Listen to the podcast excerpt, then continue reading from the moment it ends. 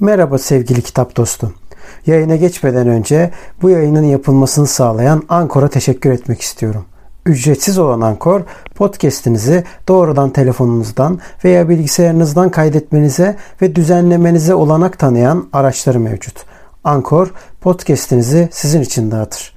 Böylece Spotify, Apple Podcast ve daha pek çok yerde sesiniz duyulabilir. Üstelik minimum dinleyici olmadan podcast'inizde para kazanabilirsiniz. Tek bir yerde podcast hazırlamak için ihtiyacınız olan her şey Ankor'da. Yayına geçmeden önce hadi vakit kaybetmeden ücretsiz Ankor uygulamasını indirin veya başlamak için ankor.fm'e gidin. Şimdi podcast'ime geçebiliriz. Selamlar. Ben Kitap Dedektifi. Ben Uçan Salyangoz. Bugün geçen hafta söz verdiğimiz gibi Peter Pan'ı konuşacağız. Bir çocuk kitabının derinliklerine inip aslında altında yatan gerekçeler nelerdir? Bu kitap neden yazılmıştır? Hangi koşullarda yazılmıştır? Yazarı hangi psikolojiyle yazmıştır? O sırada toplumun yaşadıkları nelerdir? Ve en önemlisi de bir çocuk kitabının her zaman olduğu gibi sadece bir çocuk kitabı olmadığını aslında büyüklerin okuması gerektiğini bir kere daha ve bundan sonraki programlarda da dahil olmak üzere ispatlayacağız. Bunun için yemin ettik. evet ve o zaman başlayalım. James Matthew Barry isimli bir yazarımız var. Bu yazar 1860'da 1937 yılında İskoçya'da doğuyor. Daha 6 yaşındayken bir travmatik bir şey yaşıyor. 5 kardeşler. Bu 5 kardeşten 13 yaşındaki abisi bir paten kazası sırasında ölüyor. Ölünce tabii annesi çok ciddi bir travma yaşıyor ve bu travma neticesinde James sürekli olarak kendini aslında bütün çocukların yani kardeşleri de dahil hep 13 yaşında sanki dondurduğunu söylüyor. Bu da tabii 13 yaşından daha büyük olamamaları neticesini doğuruyor ve hikayeleri de bunda yansımaya başlıyor ve bunun yanında tabii fiziksel olarak boyu kısa. Kısa olduğu için de bunun da getirmiş olduğu Peter Pan'a bir karakter hali var çok minyon bir çocuk olması meselesi var. Aslında yaşamında bu travma yetmiş olacak ki daha fazla bir şey yok. Yani hayatına ekstradan daha kötü bir şey yok. Ya asosyal bir insan. Bunun yanında da çok fazla çocuklarla haşır neşir. Ancak çocuk olarak haşır neşir. Yani ruhu çocuk halde. Dolayısıyla da çok kitaba yansımalarını çok net bir şekilde görebiliyoruz. Hatta bundan önceki ve muhtemelen bundan sonraki okuyacağımız ve okuduğumuz bütün çocuk kitaplarında olmayan yani büyüklerin yazdığı bütün çocuk kitaplarında olmayan müthiş derecede çocuklara yakın bir kitap öyle bir kurgu var ki bu kurguda gerçekten 6 yaşındaki bir çocuğun yazdığını tahayyül edersek eğer yanılmayız. Yani o, o kadar inandırıcı gerçekçi tasvirler var içerisinde. 1904 yılında aslında gazeteci kendisi ve aynı zamanda tiyatro yazarı ve hikaye öykü yazarı. Bir tiyatro olarak çıkıyor 1904'te. Peter Pan ya da büyümeyen çocuk olarak. Aslında kendini tam tarif eden yani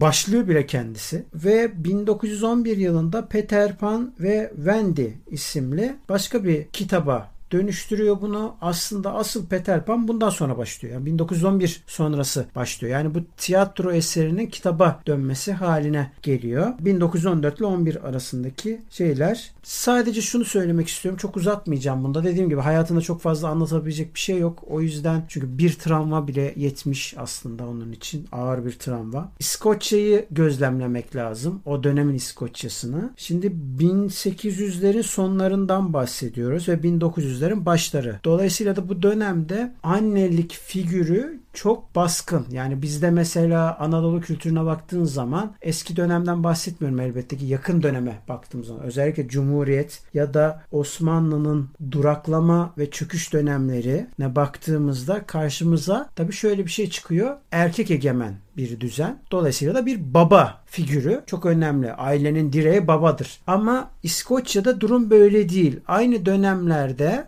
ya hemen hemen aynı dönemlerde daha doğrusu İskoçya'da anne figürü çok önemli ve ne acıdır ki James zaten annesinin yaşadığı travmadan dolayı anne figürü çok fazla kitapta geçiyor. Bunun yanında da anne için mesela aslında dediğim gibi birazdan gireceğimiz için çok detaylara çok fazla şey vermiyorum. Girmiyorum detaya. Ama bunun yerine şöyle bir şey söyleyebilirim kısaca. Yaşanılan dönem aslında kapitalizmin nüvelerinin yeni yeni başladığı hani o ilk Engels'le Marx'ın tespitlerde bulunduğu İngiliz işçi sınıfının ortaya çıkmaya başladığı sınıf toplumunun kapitalizme evrildiği ve bunun neticesinde de fabrika işçileri ve tüketim toplumunun ortaya çıktığı bir dönemin dediğim gibi ilk nüveleri. Dolayısıyla da şöyle bir sonuç oluyor. Aile kavramı ortaya çıkıyor. Aile bundan önce yok muydu? Yani aslında bunun gibi değildi. Vardı ama mesela daha öncelerde konuşurken bazı konulara dikkat çekmiştik.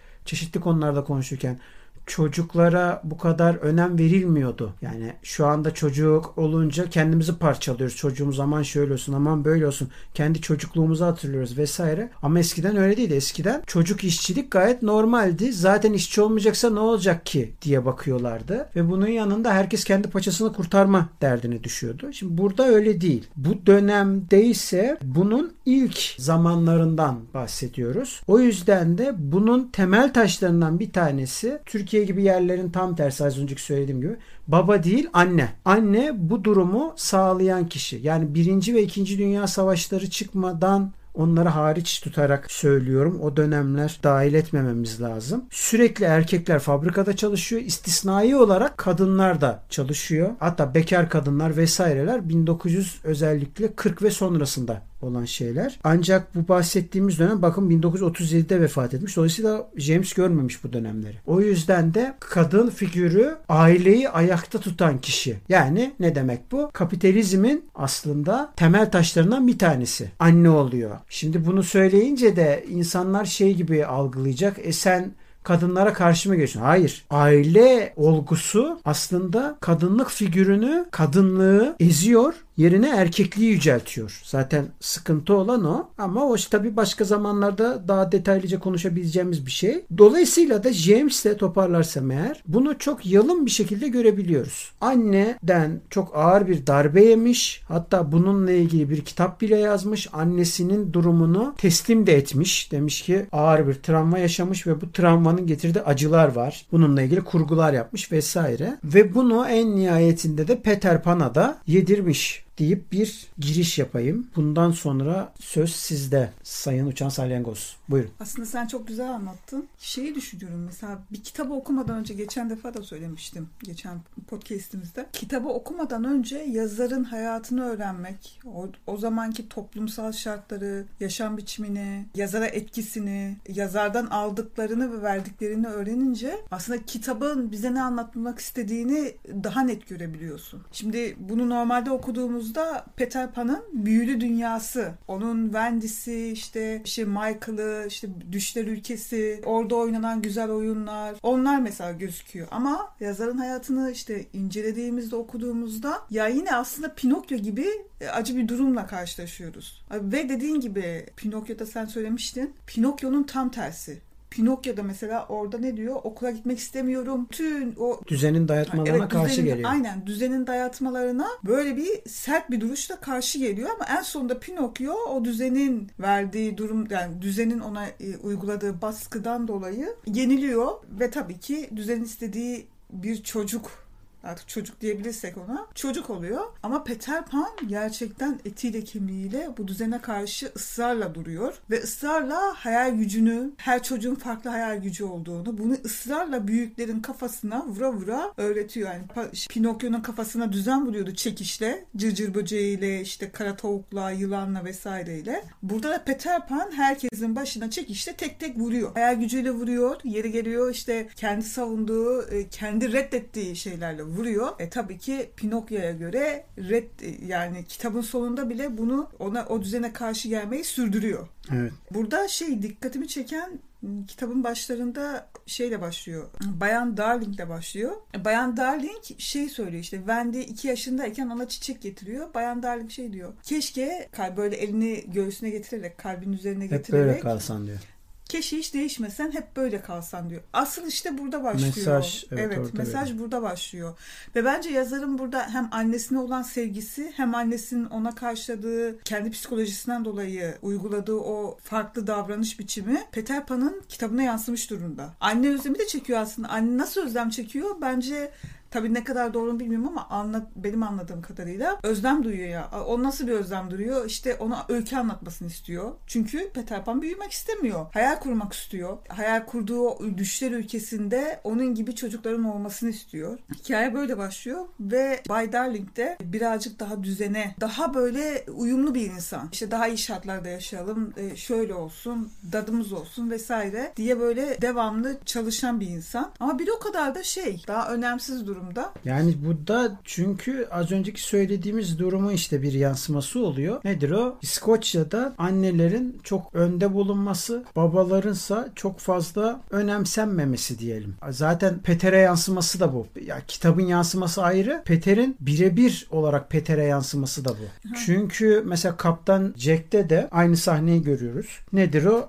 İşte bana diyor ki Wendy için benim annem olur musun diyor. O da diyor ölürüm de olmam diyor. Mesela korsandan bahsediyoruz. Kadına işte açık söylemek gerekirse ta- taciz yapabilir, tecavüz olur, başka bir şey olur. Öldürebilir onu. Ne bileyim timsahlara yem edebilir hani hiçbir şey yapmıyorsa. Bir de gemide uğursuzluk olarak kadın algılıyor. Görürler Hı. evet. Dolayısıyla da tüm bunlar tabii ki sıkıntılara sebebiyet verebilir ama hayır. O bunun yerine diyor ki benim annem olabilir misin diyor. Aslında yine bir anne arayışı var. O çocukların çete çete denilen o çocukların ikizlerden tut diğerlerine kadar hepsi aslına baktığın zaman onlar da diyor annemiz olur diyor. Ortalığı toparlar, buraları düzenler işte bize bakar, yemek yapar gibi söylüyor. Aslında orada o dönemde annelere nasıl bakıldığını da gösteriyor. Günümüzden tabii ki farkı yok ama zaten dediğimiz gibi günümüzden neden farkı yok? Çünkü o dönem kapitalizmin nüvelerinin olduğu, o düzende bunun gayet normal karşılandığı ve aslında bakarsak günümüzde de kapitalizmin batağa saplanmasını bir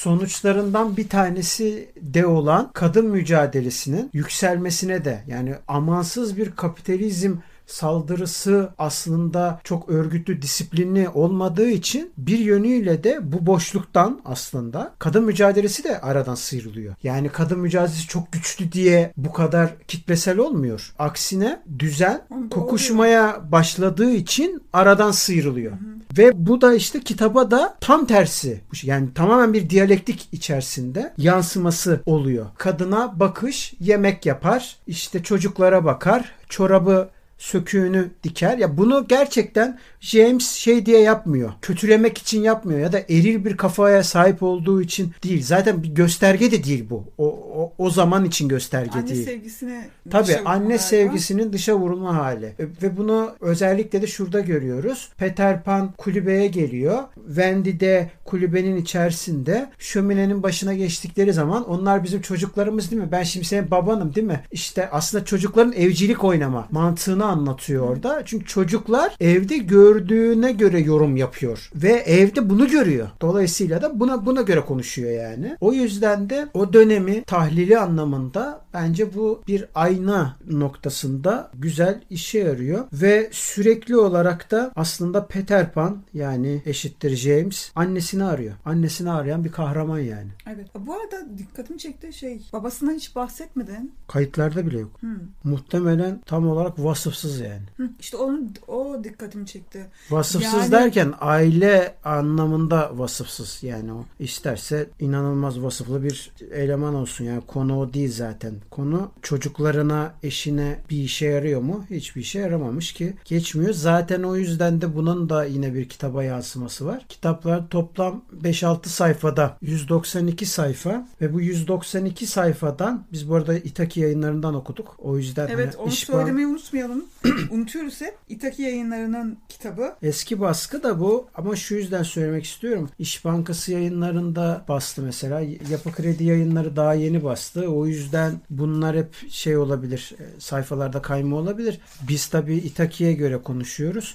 Itaki'de şöyle bir şey var. 5-6 sayfada en fazla yani o az önceki söylediğimiz 192 sayfanın 5-6 sayfasında en fazla baba geçiyor. Onun harici baba yok ve bu babayı da karikatür gibi çizmiş. Mesela ilaç içmesi gerekiyor. ilacı köpeğe içiriyor falan. Yok işte efendim yapma diyorlar. Başka şeyler şey yapıyor. gibi aynı çocuk gibi. Tabii çocuk gibi aslında. Kendi büyümüş hali gibi. James'in büyümüş hali gibi.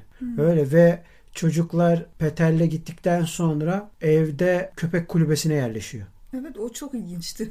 ya Aslında suçluluk ilginç değil. duygusu Tabii suçluluk duygusu tabii. Va- gerçekten vasıfsız. Yani vasıfsız derken kelimenin tam anlamıyla vasıfsız yani. Yani şey Ya bütün yük sanki annenin omuzlarında da Evet. o kadar çocuğu anne bakıyor, Evet. anne yönetiyor. Zaten kitapta da aynı şekilde. kitapta onu yapıyor evet. Ondan dolayı merkezde anne var gibi. Bir de Wendy aynı anne görevini üstlenme şeyinde. Hani anne Ya o- mesela baba hiç ortada yok ama kahramanımız annesini arıyor. Evet. Bir de şey bu düşler ülkesine hep erkek çocukları gidiyor. Evet onun da açıklamasını şey diye yapıyor zaten. Diyalogların içinde geçiyor. Peter'in açıklaması. Biz diyor bebek arabasından düşenler buraya geliyor diyor. Ama diyor kızlar diyor bebek arabasından düşmeyecek kadar zekiler diyor. Evet. Yine o toplumsal Ama aslında o bebek arabası düzen diye yorumlayalım. Ha, Evet. Şey ama öyle değil. Düzenin dışı orası. Yani orada aslında överken gömüyor. Hmm. aslında övmüyor yani. Gömüyor yani orada. Ha buna erillik mi diyebiliriz? Buna diyebiliriz. Doğru. Ama az öncekini diyemeyiz. Şey olabilir yani düzenli uyum içinde dedin ya sen. Ben bunu Evet. düşünüyorum. Düzenli uyum için ama şimdi kız çocukları da bunu bilerek yaptığını sanmıyorum. Ona öğretilecek. Elbette ki tabii tabii tabii. Ondan dolayı aslında İşte az önce söylediğim gibi bunu zaten o dönem normal karşılanıyordu. Evet evet. Çünkü o dönem daha yeni o düzen olduğu için iyi gözükür. Hmm. Yani aynı şey gibi şöyle örnek vereyim. Sovyetler Birliği'nde ilk işçi iktidarı geldiği zaman herkes çok iyi diyordu ki o dönem iyiydi gerçekten. Ama sonra ne oldu? Yozlaşmış bir işçi iktidarına evrildiği zaman çeşitli sebeplerden konuşulur o daha sonra. Evrildiği zaman bu sefer ne oldu? Aynı işçiler nefret etmeye başladılar. O Evet. bulundukları şeyde. Şimdi aynısı işte. Evet. Bir de şey var. Öpücük. Gücük, sihir, Ve bence sim- sevgiden bahsediyor. Evet bir de simgesel bir şey olarak. Mesela Peter Pan'ın Wendy'ye verdiği öpücük bir düğmeydi galiba. Boynuna mı asmıştı tam hatırlamıyorum onu. Kolye asıyor. Kolye ha. Ona öpücük diyordu mesela. Hediye değişiyor. Bir eşya olabiliyor ve onun ve o ev verdi mesela Wendy'yi şeyden kurtardı. Ölmek ok çocuklar Attığı bilmeden zaman. okları oku attı ya Wendy'ye. Evet. Onu ölmekten kurtardı mesela. Bir diğeri bir diğeri de şey gülücük olması mesela dudağının kenarında belli ediyor öpücüğü diye şey yapıyor. Mesela ben onu gülümseme olarak andırdım. Yani düşler ülkesine gidip gelen kişinin veya hayal kuran kişinin simgesel de olsa veya işte dudağının kenarındaki o gülücük, öpücük diye belli ettiği şey Peter Pan için öyle bir şey. Kitapta da o şekilde metafor edilmiş galiba. Evet. Aslında bir çocuğun koruyacak olanın sevgi olduğunu çok ama yavan anlatmış bana Hmm. kalırsa. Ama yani bunu anlatıyor. Bir çocuğu en güzel sevgi korur. Bir annesinin bile onu sevdiğini söylemesi o çocuğu resmen bir özel kutsal zırh geçirir. Evet. Aslında bunu söylüyor yani. Ama tabii anlayana. Bir de düşler ülkesinde şey var. Bütün çocukların düşler ülkesi çok farklı. Hepsinin birbirinden farklı düşler ülkesi. Aynı düşler gibi, düş ülkesindeler gibi. ama herkesin kendisine ait bir düşler ülkesi var. Evet. Kimisinde göl yukarıda, kimisinde Evet, aşağıda. aşağıda. Ay, kimisinde de göl yukarıda, kuş aşağıda falan. Evet. Ve bu şey çocuklarla alakalı mesela şöyle bir şey var. Çocuklar sürekli olarak aslında yani Peter Pan'ın kendisinde az önce belirtmiş olduğumuzu biraz daha detaylandırmamız lazım. Ee, James yazarken kitabı inanılmaz derecede çocuklara yakın yazmış. Yani bir çocuk yazsa bu kadar mı iyi yazar? Evet çocuk böyle yazar yani. Nedir onlar? Mesela mesafe meselesi. Mesela boy meselesi. İşte nedir başka? Unutkanlık. Ee, unutkanlık meselesi evet. Mesela duyguların çok hızlı değişmesi. Küçük Prens de mi söylüyordu? Artık eskisi gibi değil ama seni severim. Evet Küçük Prens'te de ona benzer bir söz vardı. Sonra bunların hepsi aslında çocukların üzerlerinde olan diyaloglar. Yani bir çocuğa baktığı zaman bak benim boyum uzamış bak senden uzunum der mesela. Evet bir de şey vardı. Thomas mıydı? Küçük Bey miydi tam hatırlamıyorum ismini. O mesela bir şey söylüyor ve tek tek soruyor. Öyle değil mi diyor. O Evet, diğerine soruyor. Michael'a herkese soruyor. Öyle değil mi diyor. Ben diye soruyor. Öyle değil mi diyor. Evet. Hani çocuk sor. yani gerçekten çocukların hani de, bir onay bir şey bir gururlanma şeyi aslında İnanılmaz diyor. bir gözlem var. Bir de bunun yanında kendinin de hala çocuk olarak görmesi. Yani aslında trajik olarak 13 yaşında kendini görmesi. Şimdi bir düzen karşıtı diyoruz. Mesela neden düzen karşıtı diyoruz? Şundan dolayı birçok kere söylüyorlar. Gelin büyüyelim. Gelin eski yere gidelim. Gelin işte eski yaşadığımız gibi yaşayalım. Hayır diyor. Gitme. Hatta o kadar ki pencereyi kapattığı zaman içeri giremesin diye çocuklar ki kendisine başına gelen böyleymiş. Annesi pencereyi kapattığı için Peter Pan içeri giremediğini söylüyor ki bunu hikayenin doğru mu yalan mı olduğu da belli değil. Tam bir çocuk gibi yani. Hani bir çocuk bir şey anlatır. Hayal gücü mü? Yalan mı? Doğru mu? Ama hırs o- mı?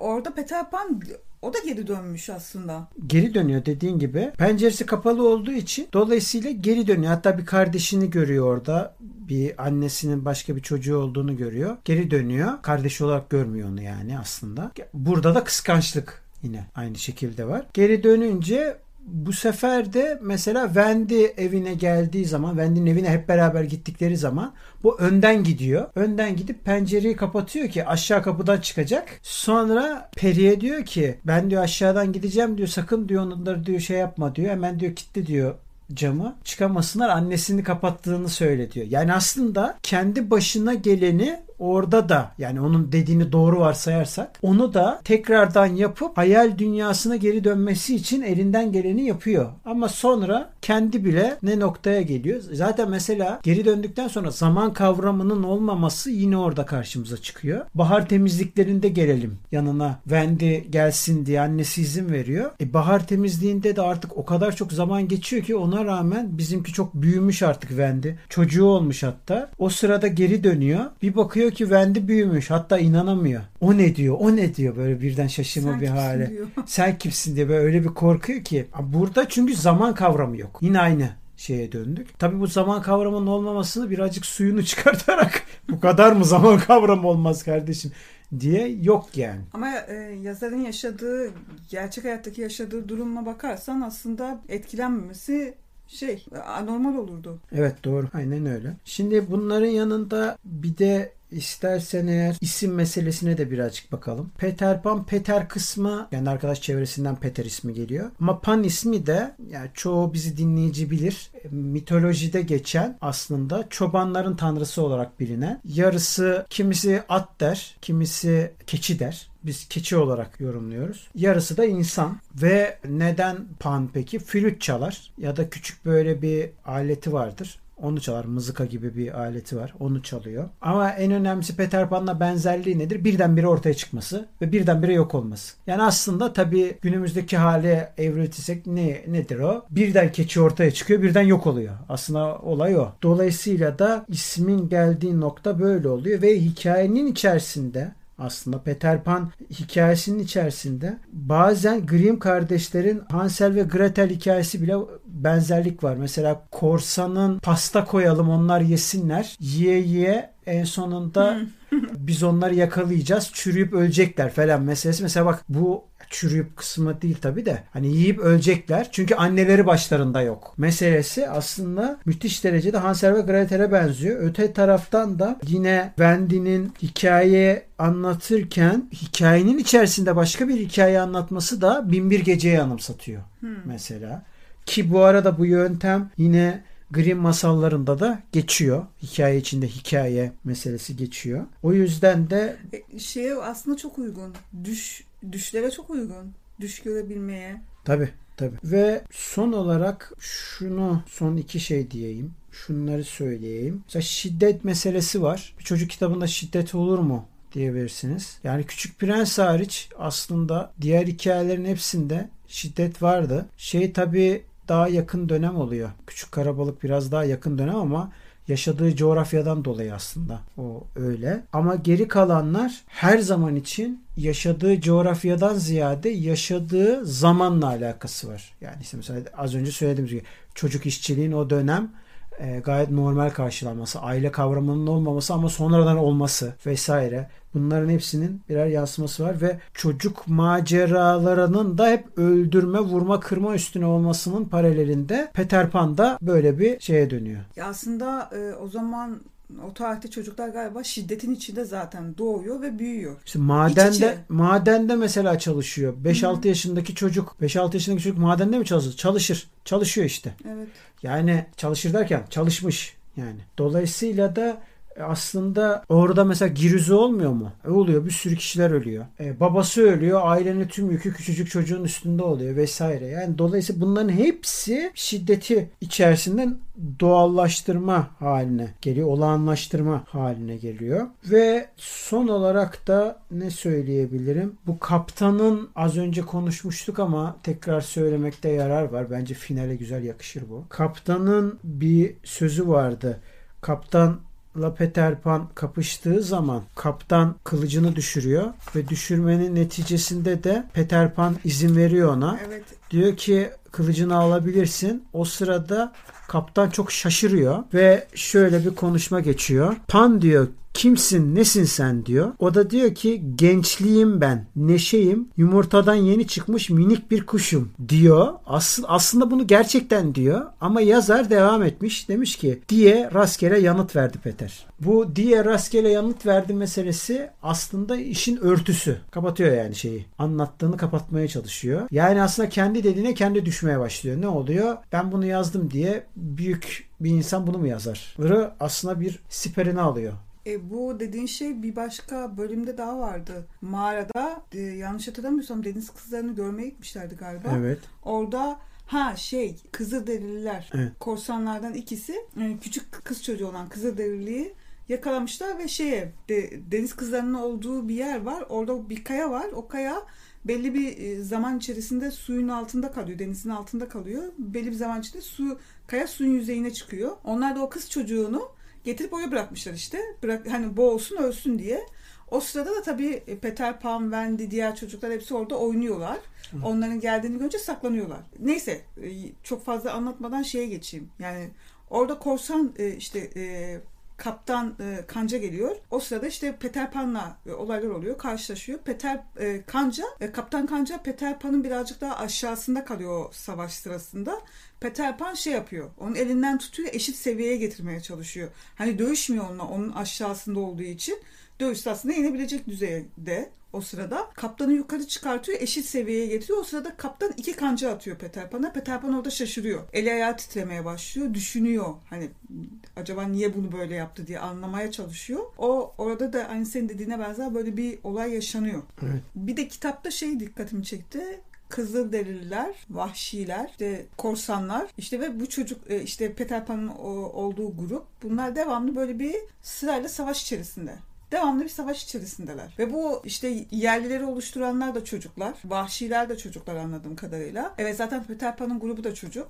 Bir tek galiba burada o, o korsanlar şey büyük. Evet hatta başta bir dalga geçiyorlar. Diyorlar ki ya işte sen bu kadar küçüksün nasıl bizi yenebilir ki diye böyle dalga geçiyorlar vesaire falan. Mesela olayın adada geçmesi de ayrı bir hikaye. Yani az önceki söylediğin şeylerin içerisinde adanın olması da mesela enteresan bulunuyor. Halbuki zaten yaşadıkları toprağın kendisi ada. Yani büyük bir kara parçası doğru da ama ada yani. Ve bu adanın yanında döneme baktığımız zaman mesela ben şeyi de araştırdım bulamadım onu. Muhtemelen de vardır öyle bir şey. Peter Pan'a çok benzeyen mesela kitabın başlangıç kısmında ölen çocukların öbür dünyaya giderken yanlarında eşlik etmesi için Peter Pan gibi başka bir çocuk tanrının olduğu ve tanrılar tarafından görevlendirildiği, ona rehberlik ettiği falan söyleniyor. Ee, ve tüm aile buna inanıyor.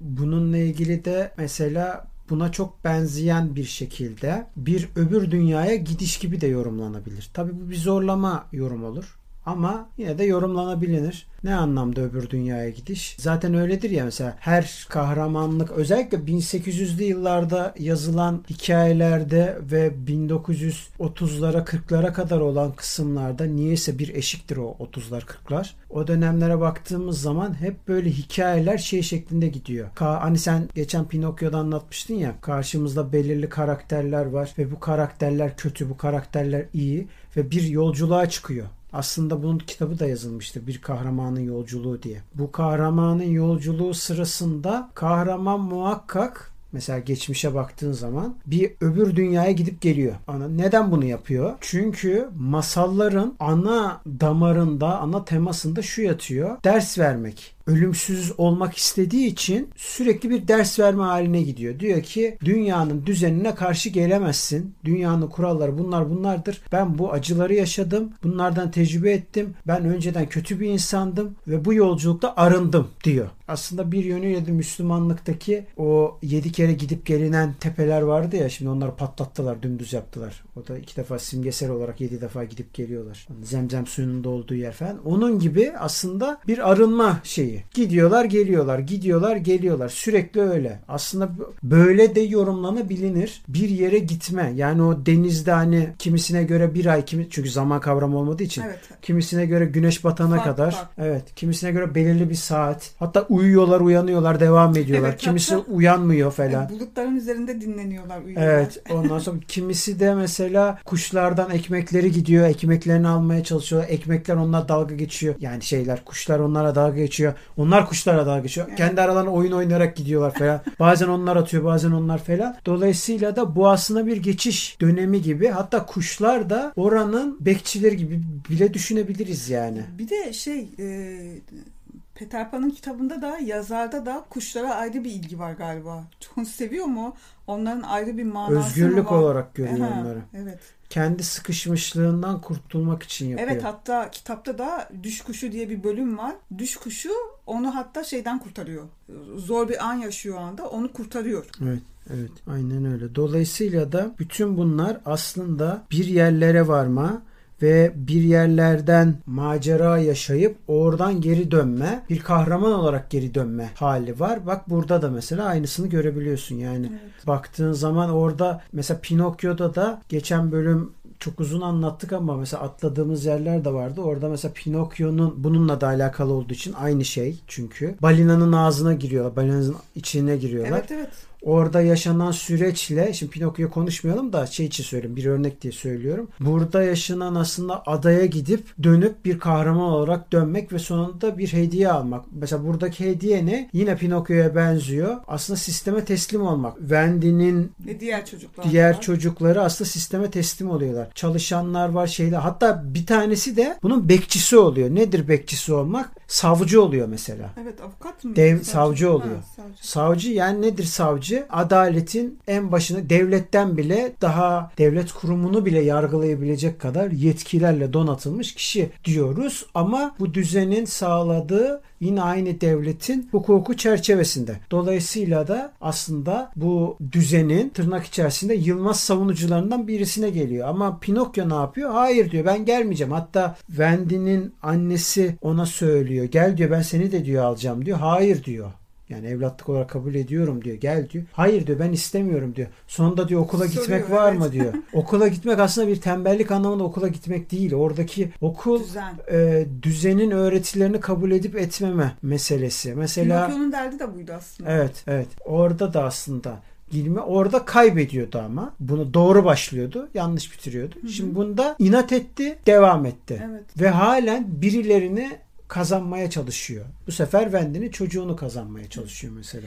E hala bizim aslında çocukların düşlerinde o umudu veriyor bir evet. yandan da. Haftaya Robin Hood'la devam edeceğiz. Eğer siz de bize destek olmak isterseniz eğer Robin Hood kitabını okuyup yorumlara yazabilirsiniz. Ve bu arada tabii ki her zamanki kapanışımızı yaparken bu podcast'i beğenip paylaşmayı ve aynı zamanda kanalımıza abone olmayı unutmayınız. Açıklamalar kısmında yer alan Patreon linkimize tıklayıp oradan bize 3-5 demeden desteklerinizi yapabilir ve de aynı zamanda yapamıyorsanız, durumunuz yoksa yapmış olduğunuz paylaşımları sponsorlara iletmemizi sağlayabilirsiniz. Görüşmek üzere. Kendinize iyi bakın. Görüşmek üzere.